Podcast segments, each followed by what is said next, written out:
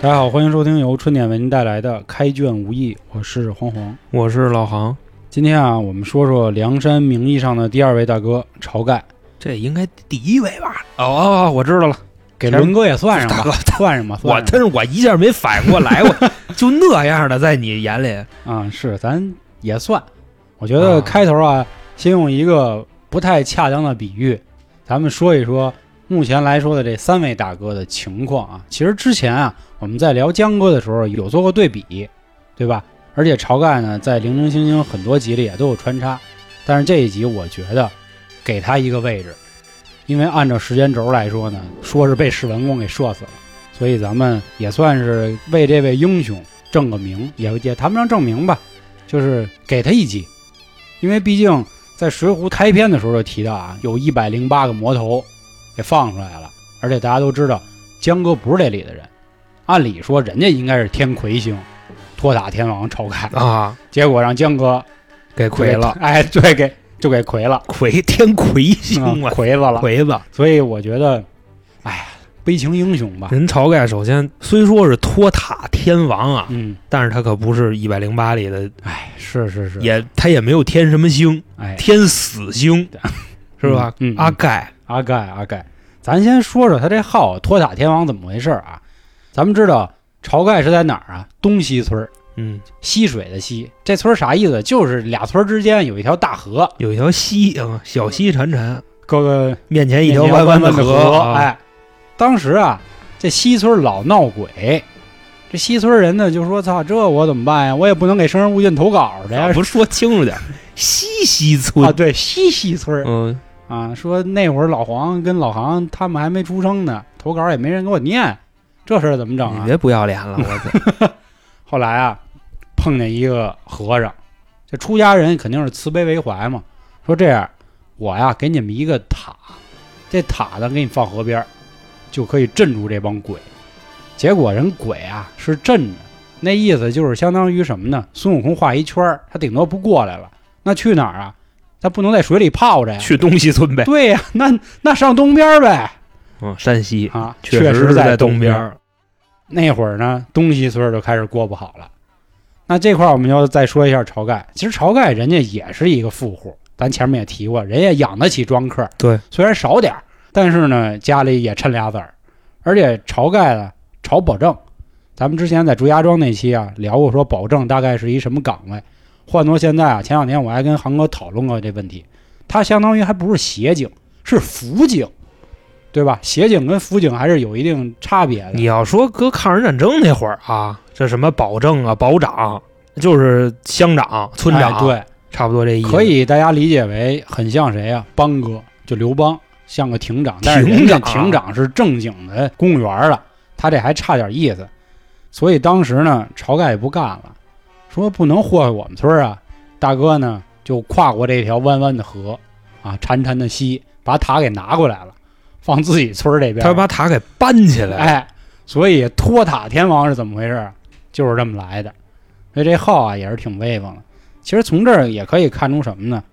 我们晁盖哥哥这人吧，人其实不赖，或者说护犊子，对吧？这个大家从哪儿也可以看出一点呢，就是他在上梁山之后啊，他把那个厅叫什么名儿啊？叫聚义堂。可能愣一看，大家不太好理解，这是聚什么义啊？怎么聚义、啊？梁山大聚义嘛，那不就是 说白了就是字面意思？是，但是你跟江哥改了这个名儿之后啊，你一对比你就明白了。江哥那叫什么呀？忠义堂，哎，忠放前头，忠是什么意思呀？忠于国家，忠于那啥。忠于人民，忠于党。哎，对，学习雷锋好榜榜样，他还是为招安嘛。这么再一看，聚是什么意思呀？广结天下好汉，咱们聚在一起，是吧？你那个意思，人盖哥就是乌合之众呗。哎，对，咱热闹热闹呗。但是这块就又要进行一个对比啊。开头我说啊，我可能用一个不太合适的一个比较，我觉得王伦啊有点像谁呢？《古惑仔一》里出现的威爷，就我可能就是一个小小的小混子，但是我也混，因为当时王伦说了，他们的目标是什么呀？别让朝廷知道咱就完了，咱自己在这儿就就有吃有喝啊，然后抢俩劫就完了。那你说那谁呢？我觉得他更像八臂，就阿坤那兄弟，你知道吧八臂？啊，啊啊，在街上让人乱刀砍死那个 那个，但是八臂有点套样。呃，再说晁盖啊，我觉得晁盖有点像谁呢？有点像骆驼。他想的就是、哎对对，是吧？还真是。咱们互相之间的 那意思就是你尊敬我，我尊敬你，然后有兄弟来，互相也谁都给面儿。我觉得如果晁盖一直能当大哥的话，他兴许啊能跟方腊成朋友，兴许啊。但是他弄不过方腊，对，但是方腊他是要造反的嘛，对他跟江哥意思还不太一样。至于说江哥有点像谁呢？有点像蒋先生了，因为蒋先生最后也是这么高评价给江哥，呃，我觉得是吧？因为听过我们前几集讲江哥的人，应该有那么一点感触。其实我一直在尽力给他有一点洗白了，然后航哥还是觉得牙挺脏的，因为那几期我们俩也是有不少矛盾啊，大家也可以去听一听。我觉着你不能这么说，你知道吧？嗯我对江哥这一块儿啊，我还是很佩服的，啊佩服你知道吗？但是你觉得还是操样吧？啊，那是啊，嗯，我可能觉得是不在其位不谋其政了，就是因为后来蒋先生说什么嘛，做人要低调，挣钱要高调，对吧？多认识一些这个有钱人。以前我们穿牛仔裤、跨栏背心儿、提兜，现在不行了，现在我们要穿西装、打领带、梳个油头、谈谈判，随便丢个两百万出来啊，追杀你砍死砍你。死你啊！所以我觉得他可能更像蒋先生，当然那蒋先生是天生天养的另一个天养，就是在泰国啊当土皇帝那位，因为所以他一直想的是招安妈。说这么热闹，我以为生哥呢，养哥呀，我，对，养哥，马上给我滚！嗯，是我我是这么觉得，因为养哥也是一直觉得说我激流勇退，后来不也把整个红星交给浩南打理嘛，他自己投入挣钱，其实他也是相当于向政府妥协了嘛，希望可以保住自己，意思是差不多的。当然，如果各位有什么不同意见，也欢迎评论区咱们讨论这事儿啊。这是我觉得晁盖的第一点，正是因为这样，他江湖气比较重，所以他才没有所谓的高瞻远瞩，也没有江哥想那么多啊，也甚至没有怎么玩人、怎么拉拢，他肯定都不会。这块儿还能从哪儿看出来呢？咱们之前也提过，他是什么呀？甭管什么人来普奔，都是好酒好肉伺候，这就很傻逼，就是觉得他就是一凯嘛。这个凯这个事儿啊，嗯我觉得就没有什么不同的意见，我也这么觉着。为什么呢？你像晁盖啊，他到哪儿虽说都是大哥，嗯，对吧？江哥也管他叫哥，是，吴用也管他叫哥，但是啊你发现盖哥从来没主过事儿，嗯，是什么呢？你像他出场就是生辰纲，生辰纲其实背后的黑手是谁？是吴用，所有的招儿都是吴用出的，哎，对吧？对，盖哥更像一什么呀？在梁山上也好，在生辰纲这个 team 里边也好，他就是一个傀儡，对，等于说呢是借你的什么呀？是说什么扛雷的，对，借你的名儿，嗯借你的腕儿，咱干这事儿腕儿啊，腕儿啊，啊。说白了呢，就是你没什么本事，就是借你这个势头。嗯，当然我们说的这个没什么本事啊，不是说他自己不行，因为书里也有介绍啊。我们盖哥呢也好舞枪弄棒，甚至连媳妇儿都不娶，每天就是打打杀杀这一块寡着天天的就啊寡王。因为《水浒》里有一个终极的这个不成文的规定，溜骨髓的丫不是好汉嘛。就是好汉就不能近女色。哎，对对对，你看人王英，活多美，天天的是是，嗯，还有媳妇儿，家伙还是内部消化的一媳妇儿。当然了，这个《水浒》里还有好几位夫妻啊，咱们可以听听前面的，我们也讲了孙二娘什么的。咱们继续说啊，其实刚才老航提到了生辰纲这块儿啊，还要配合另一个事儿说，就是江州劫法场。当时我们也说了，魁子那么去砍人的时候啊，我们盖哥说了句话：“误伤百姓，还是休伤百姓啊？”反正是这意思。他心里是善的，因为他抢完生辰纲之后呢，他也分钱给白胜了，有点哥哥那劲儿。你那意思就白胜就不配分，是是这意思吗？我觉得是啊、就是拿完就赶紧滚蛋，嗯，嗨，就给你随便拿俩这个元宝克了，就给你，当然你就滚不会这么损啊。说到这块儿啊，我觉得就又想为我们当时七星聚业着补一句。当时呢是说晁盖做了一梦，他梦见北斗七星啊就落他们家这个屋檐上了，但是旁边啊还有一颗小星星，滋溜一下就飞了。这颗星星还冒着白光，当时好多人就都分析说白光、白日鼠、白胜是不是就是他呀？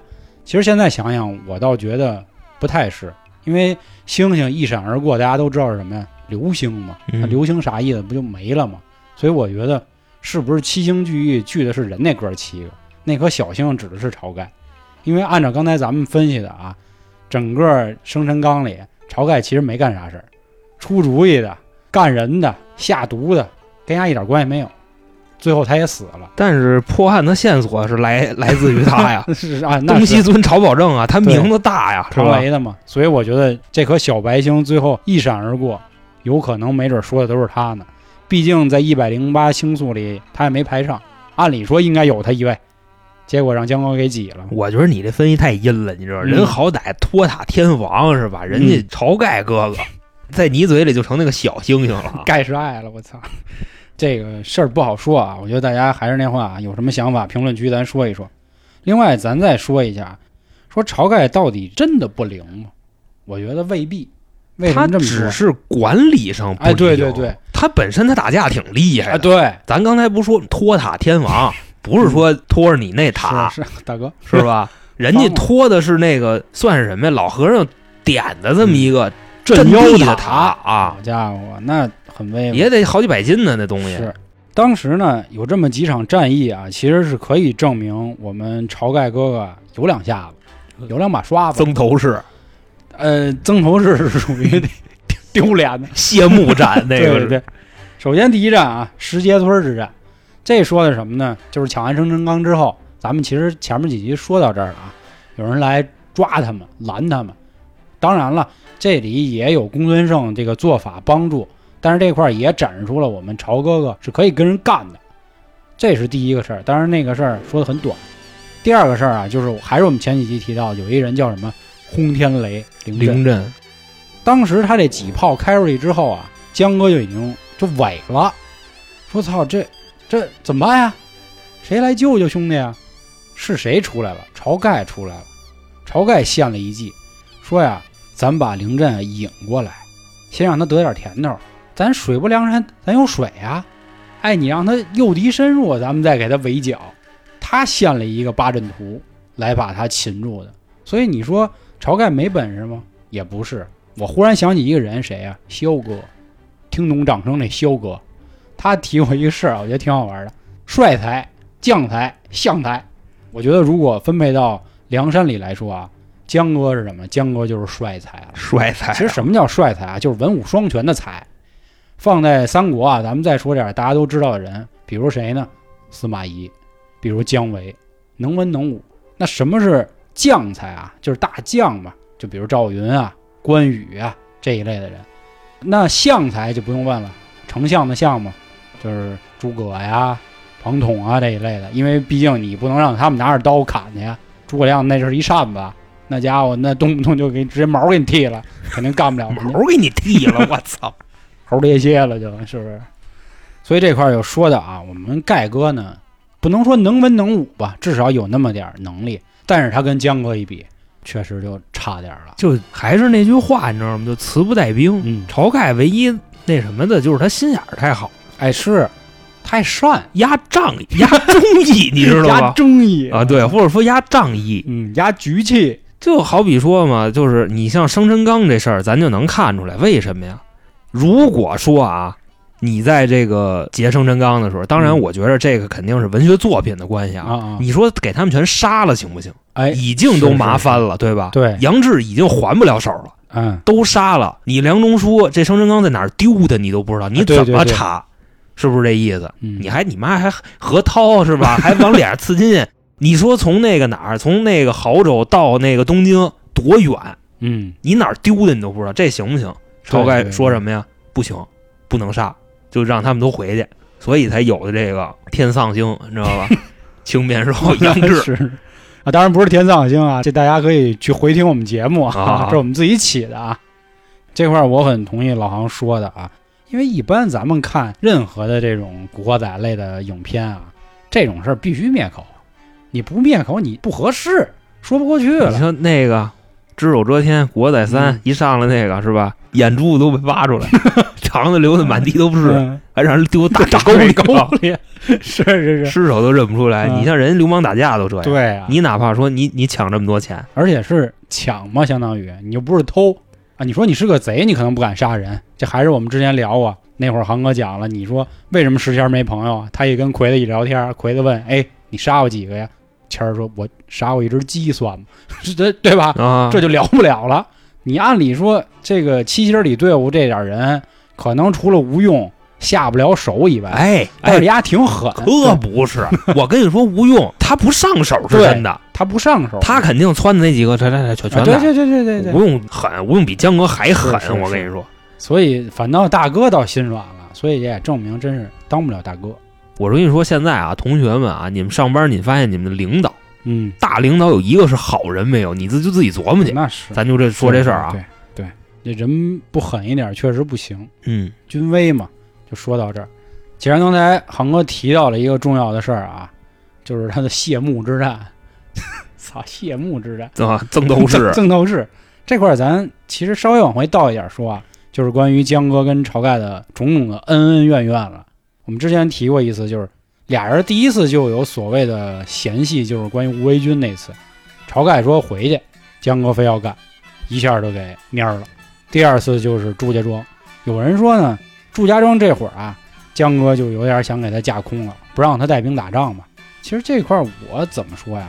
我倒觉得会不会是江哥把他看透了，就知道丫不行，那意思你也别去了。你看啊，他是这样，就是你说吴为军那事儿过了以后，嗯他们这个梁山第一次大聚义啊，就是江哥上梁山以后，他们不在那个聚义厅里正喝呢吗？然后魁子就来那么一句，说这个啊，哪天我拎着两把板斧，啊我上金銮殿，我剁了皇帝老儿狗头，是不是？嗯皇帝老儿姓宋，俺家哥哥也姓宋，到时候江哥就是皇帝，就怎么怎么着，然后大家哈哈乐。是，但是后来也给了晁盖点面子嘛，说了一句晁盖哥哥做大皇帝，然后宋江哥哥做小皇帝。这人魁子就开始走这脑子了吗？已经，我跟你说，江哥绝对瞪了他一眼，嗯江，哥那意思，我哪有他事儿啊？是吧？不是哪有他事儿？嗯江哥那意思，你先你害我呀，你这是。是是是，因为晁盖当时已经说了，说什么呀？贤弟，梁山之主理应由贤弟来做。嗯，为什么呢？如果没有贤弟救我等七人哎性命，是是，就没有今天的水奔梁山，操，知道吧那？套，所以是你看这块儿就能体现出人晁盖哥哥讲理的人，就人家提的都是压忠义这事儿。咱之前说过，说江哥怎么说的？安慰您岁数比我大，所以你必须当大哥。什么他妈玩意儿啊？我觉得你这块儿你把晁盖想的也忒干净了，你知道吧？我我这儿啊，晁盖这人虽说是没有江哥有脑子，嗯，但是晁盖也不是说就那么没脑子。晁盖说这话，他什么目的呢？我觉得就是想试试。嗯，你那意思，你要现在好哥哥，我当大哥，你就退居二线就完了。那你说能干吗？嗯而且那时候江哥的势力虽说是已经比晁盖牛逼那么多了，但这时候晁盖还是可以子拗一下，对对，对吧？未来子拗不了。但是江哥这时候怎么干的呢？说操，别闹了，哥，我虽然吧，我是真想当山寨之主，但是你丫忒他妈岁数忒大了，但是这个也不是说你岁数忒大，但是我也不能我来了我就篡你位啊，是吧？嗯？我觉得从这个时候才是真正的开始计划，而且你还有一个细节是什么呢？《水浒传》电视剧，我觉得演的真他妈好。真他妈好，宋江上梁山的时候不坐船吗？晁盖跟那儿，嗯江哥什么表情？江哥面无表情，一直瞪着眼，你知道吗？心说操，后边这个我怎么给他弄死？嚯，现在就开始就琢磨这事儿了。而且咱们之前阴谋论不也分析过吗？我还是站啊，嗯江哥这个名字主要是晁盖给他散出去的，那意思就被害死的。嗯，知道吧？这时候江哥来了以后，第一件事说行，现在我这个实力走起来，知道吧？嗯马上你我可能。更多还是结合了生辰纲啊，然后以及之前的其他的一些事儿，来认为晁盖哥哥只是单纯的单纯，他的平时目标就是想大家一起有个酒吃，有个肉喝，操，又他妈 吃酒喝肉。你要说单纯这个，我绝对认。嗯为什么呢？你就说劫生辰纲这事儿啊，好比说啊，你现在住洋房开大 G，我让你跟我抢银行去，你去吗？嗯，你就分析这事儿啊，晁盖是不是这样的人啊？是晁盖是这样的人。来一兄弟说：“哥哥，咱这儿有一笔不义之财，取是不取？”晁盖说：“操，走！”嗯自己那么大家业啊，占着房躺着地，跟兄弟们一块儿他妈劫道去。我跟你说，人家是属于什么呀？别人都是光脚的不怕穿鞋的，人晁盖是他妈的穿貂的不怕光板的，他就是这么一人。嗯所以你要说他单纯，我这个我完全认。但是咱也不能把他想太干净，你知道吧？好吧，因为要不没意思了。那咱就继续往后推啊。其实后面呢，确实有几次战役啊，不是说打完祝家庄就没了，包括咱们之前说的呼延灼呀、青州啊、高廉呀、芒砀山呀等等的吧，这些仗确实都没有让他出马打到芒砀山的时候啊，盖哥马上就没了，啊。就差不多，因为他是一回嘛，对吧？嗯嗯，所以这块儿啊，不禁让人遐想。其实还是那话，就是我觉得做书的解读类吧，其实我们能力可能到不了解读，就是理解。有一个点就是，咱们首先要尊重原著，其次再去意淫那些事儿。这个确实是因为他原著里也没有过多的去说过这些。其实从招呼延灼、徐宁的时候，宋江就一直提过招安的事儿，但是整个书里啊，晁盖从来也没反对过，说招安就不对，他没说过这样的话。那你又能说他没想过吗？我觉得也不是。所以这块确实留给人无限遐想。其实这块儿它大概是一什么意思呢？主要是金圣叹改的。咱们现在看的这个版本，好像都是好多牛逼人批过的，嗯吴千云啊，什么金圣叹啊，什么乱七八糟的。咱看的可能不是说施耐庵那版，嗯，这个我觉得到时候我们到最后一集的时候再跟大家聊聊啊，什么百二十本儿、百回本儿，还有百一十五回本儿，就好多，包括后面还有什么荡寇志啊这些，这到时候再跟大家说说。咱现在主流的这就是百二十回本。对，嗯是。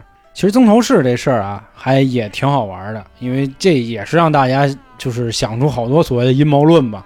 这块儿又出了一谁呢？就是排在一百零八位的那兄弟景柱，啊，你说景柱献马，你没提盖哥这事儿 是吧？是你那意思，盖哥，那你你聊聊聊这事儿吧。我本身我没想说这事儿，你知道吗？说这事儿有点糟践晁盖。那嗨，我觉得就是人之常情，给他激那儿了。我觉得如果没有景柱子，可能晁盖不会死，因为曾头市这地儿吧，它和祝家庄很像，对吧？我觉得曾头市要知道朱家庄怎么没的，他心里应该琢磨琢磨。虽然说一直有一个说法，说史文恭这个战力啊，也能排在水浒前几位了，但是呢，输就是输，他就是写了这么一段，为了让他们干起来。其实，在这里呢，咱先不说景柱的事儿啊，其实这里也还说到晁盖有一点是挺厉害的。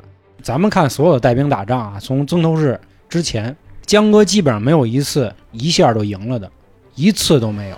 打谁都是先得挨一顿暴配，然后请这个请那个请这请那个才能赢。但是晁盖这几次干仗，基本上第一次就赢。他当时打曾头市的时候，他干曾屠也是上来就给他干了。当然后面是因为遭了这个责人暗算，俩和尚 责任啊请丫喝酒，那和尚喝酒，他妈晁盖都他妈能信他的话，那你说这玩意儿真他妈有点缺逼心眼子，反正，因为你在《水浒》里看啊，凡是喝酒的和尚没一好人，所以这个就很尴尬。关于说送马这事儿嘛，我觉得你聊的比我生动点儿，要不航哥还是你来？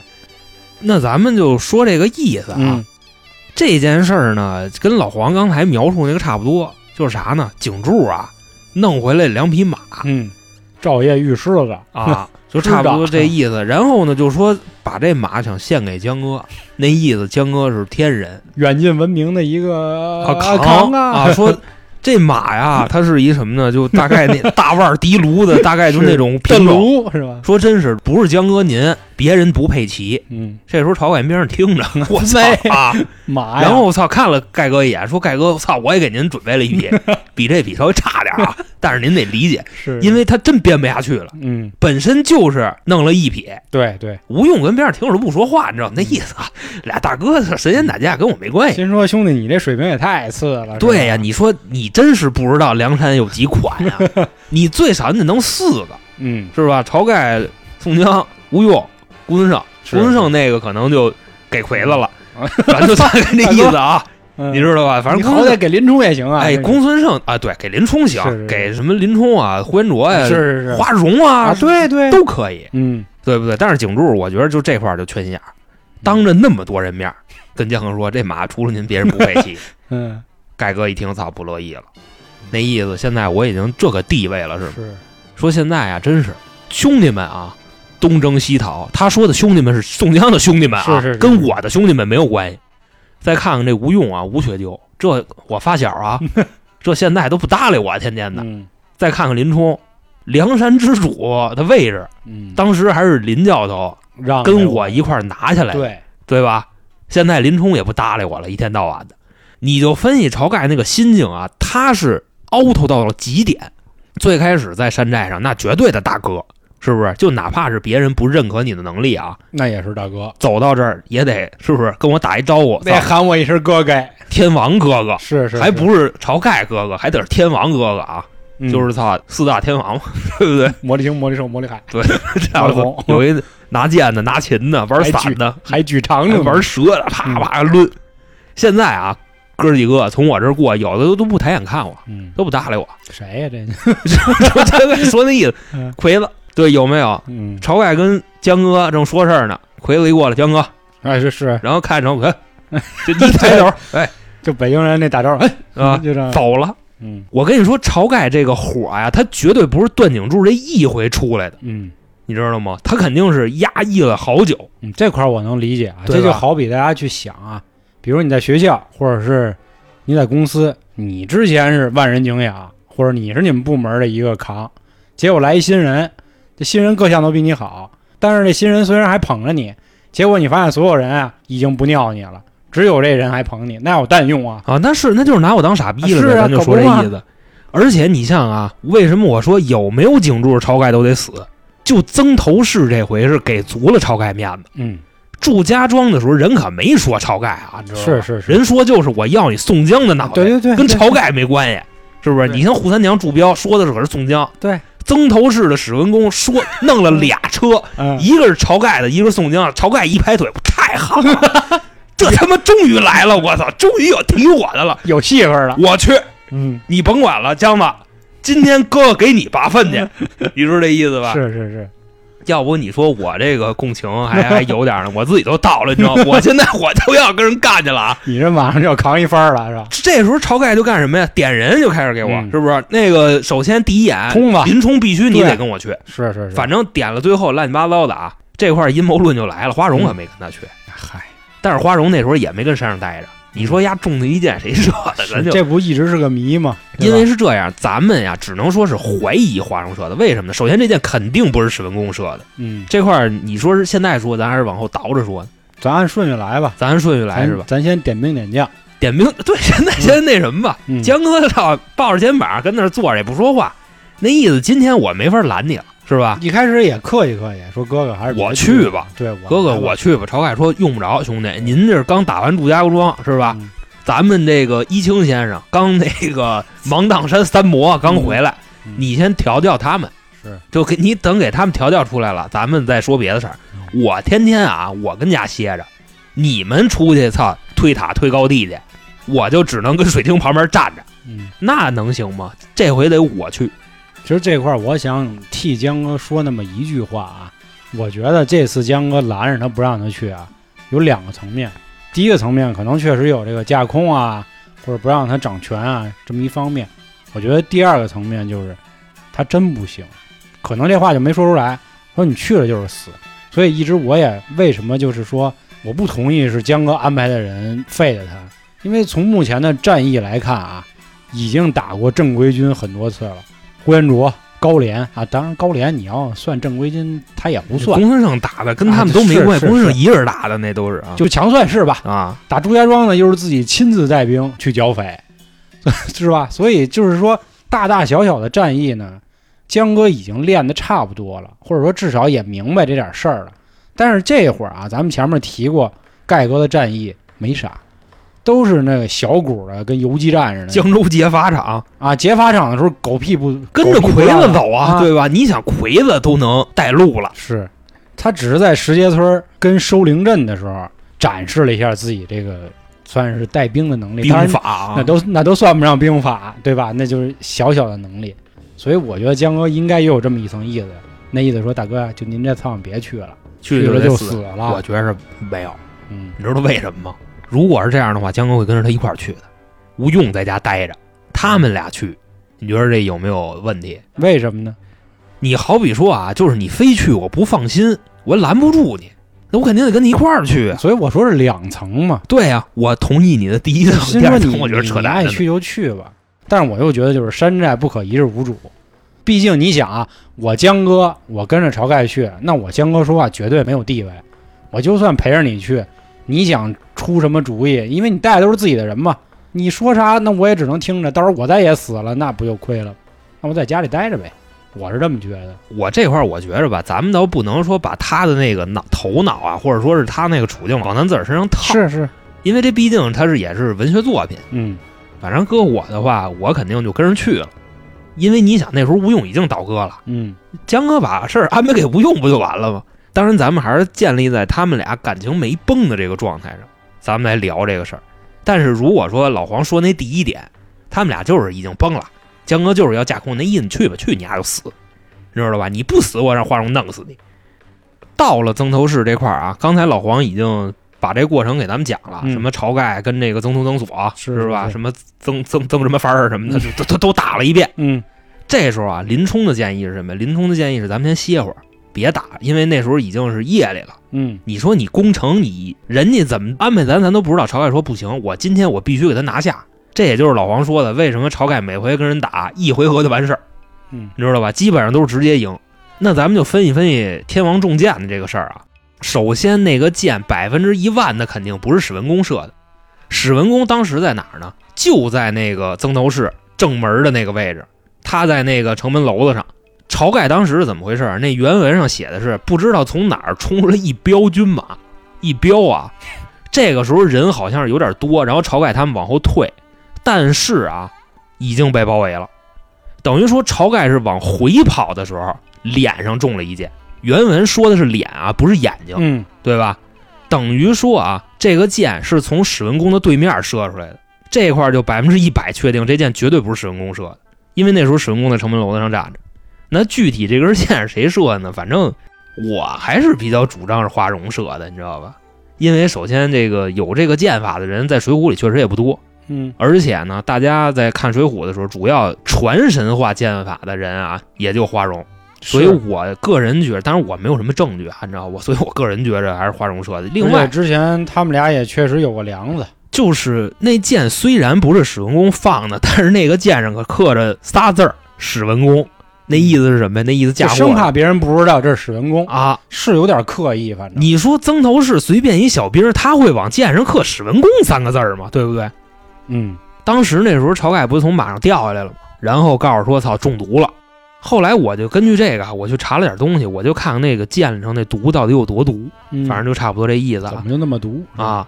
后来得出的结论是什么呢？说古代的时候啊，这个大家呀往剑上抹药啊，抹这什么乱七八糟的啊，基本上就是那个你能说得上名的那几种毒都有。还有一种是什么呢？他们把这个剑杵在那个屎坑里，就在那里放着，然后它脏啊，它臭啊，是有细菌也多啊，呀，对，说你要是中了那个箭以后啊，你就直接死于破伤风，嗯，反正就这意思。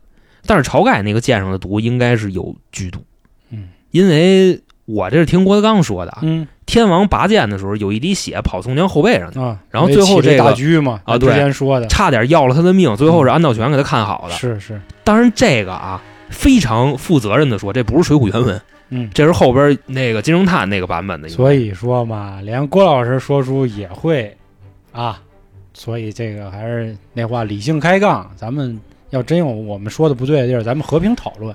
这块儿确实，咱们说一句题外话啊，就是凡是涉及到这种名著类啊或者书类的理解，一定会有每一个人自己的想法。我们俩录节目，我们俩还互相看不上各自观点呢。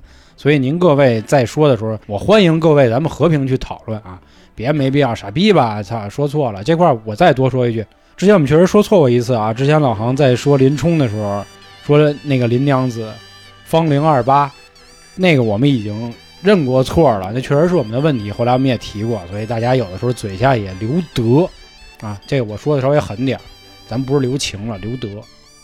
哎，我觉得这多说这么一句，嗨咱咱继续，咱继续。啊这个毕竟啊，学知识这个不要找我，你知道吧？咱们就是对聊天我们就是显卡差不多这意思。是后来就估计就又有一个重要的阴谋论的引发点了，是吧？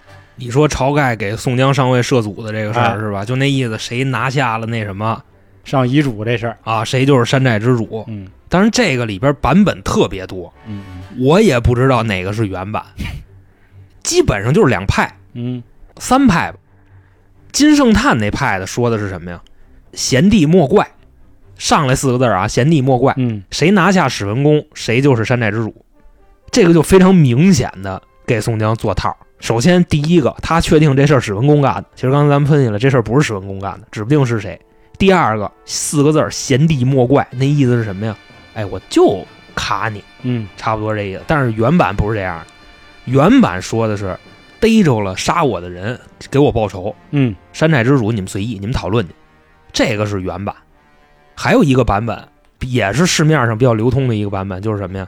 拿下杀我的人，这个人就是山寨之主。嗯，拢共这么三个版本，所以咱们这个接着阴谋论，咱们就可以走起来了。其实这个阴谋论啊，我相信喜欢《水浒》的朋友应该大概都看了。其实老康说的第一点就已经像金圣叹说那样，就是为了卡你啊。其实我在这块儿想到一个典故，叫“魏科结草”，我不知道有没有听众朋友知道啊？我为什么会想到这儿？就是这个典故说的是什么意思呢？当年魏科呀，这魏科他们都是春秋战国那会儿的人啊，出自《左传》的这个典故。魏科他爸叫魏抽，也叫魏武子，这他妈名儿可地道了，啊，他那魏抽字还挺复杂的。他爸当年有一小妾，这小妾呢生不出来孩子，当时他就跟他儿子说了：“我死了之后呢，儿子你把这女的呀，还是给我嫁出去，就是那意思，别让人守活寡。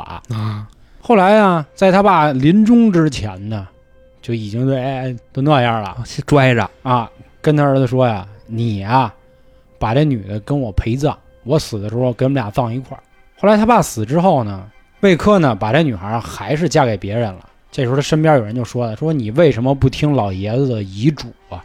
你爸可是说让他合葬的。”魏科说了一句这样的话：“说我爸当时啊已经那苍蝇了，他神志不清，对他说的话不对，他正常的时候说的话呢才对。我为什么要提这个典故我操！呢你？要把这事儿安宋江这儿，对，那可有点操蛋啊！我觉得我是想提这个，因为为什么呢？我们刚才前面说了啊，江哥第一次上山之后呢，晁盖是想让的，所以为什么我也一直算是跟你的分歧啊？我觉得晁盖提的点呢都合适，就是他说，你看公明兄弟，你在江湖上呢比我有名儿，而且之前是白道的人，现在你兄弟也多，你又干了这么多事儿，理应你该当大哥。但是后来咱知道江哥不以岁数这事儿给搪了。但是你说现在他已经是弥留之际了，虽然书上没说他的遗言是什么，但是书上确实说他当时已经有点说不出话了，神志不清那么个揍了。他说出那样的话呢，会让人联想到啊，我只是说让我联想到了，这只是我所谓的一个阴谋，或者说一开始的时候没出史文恭这事儿之前，可能晁盖心里还想的是这位置我就让了，因为咱们前面提了，我已经这仓了，我已经被架成这样了，让就让了。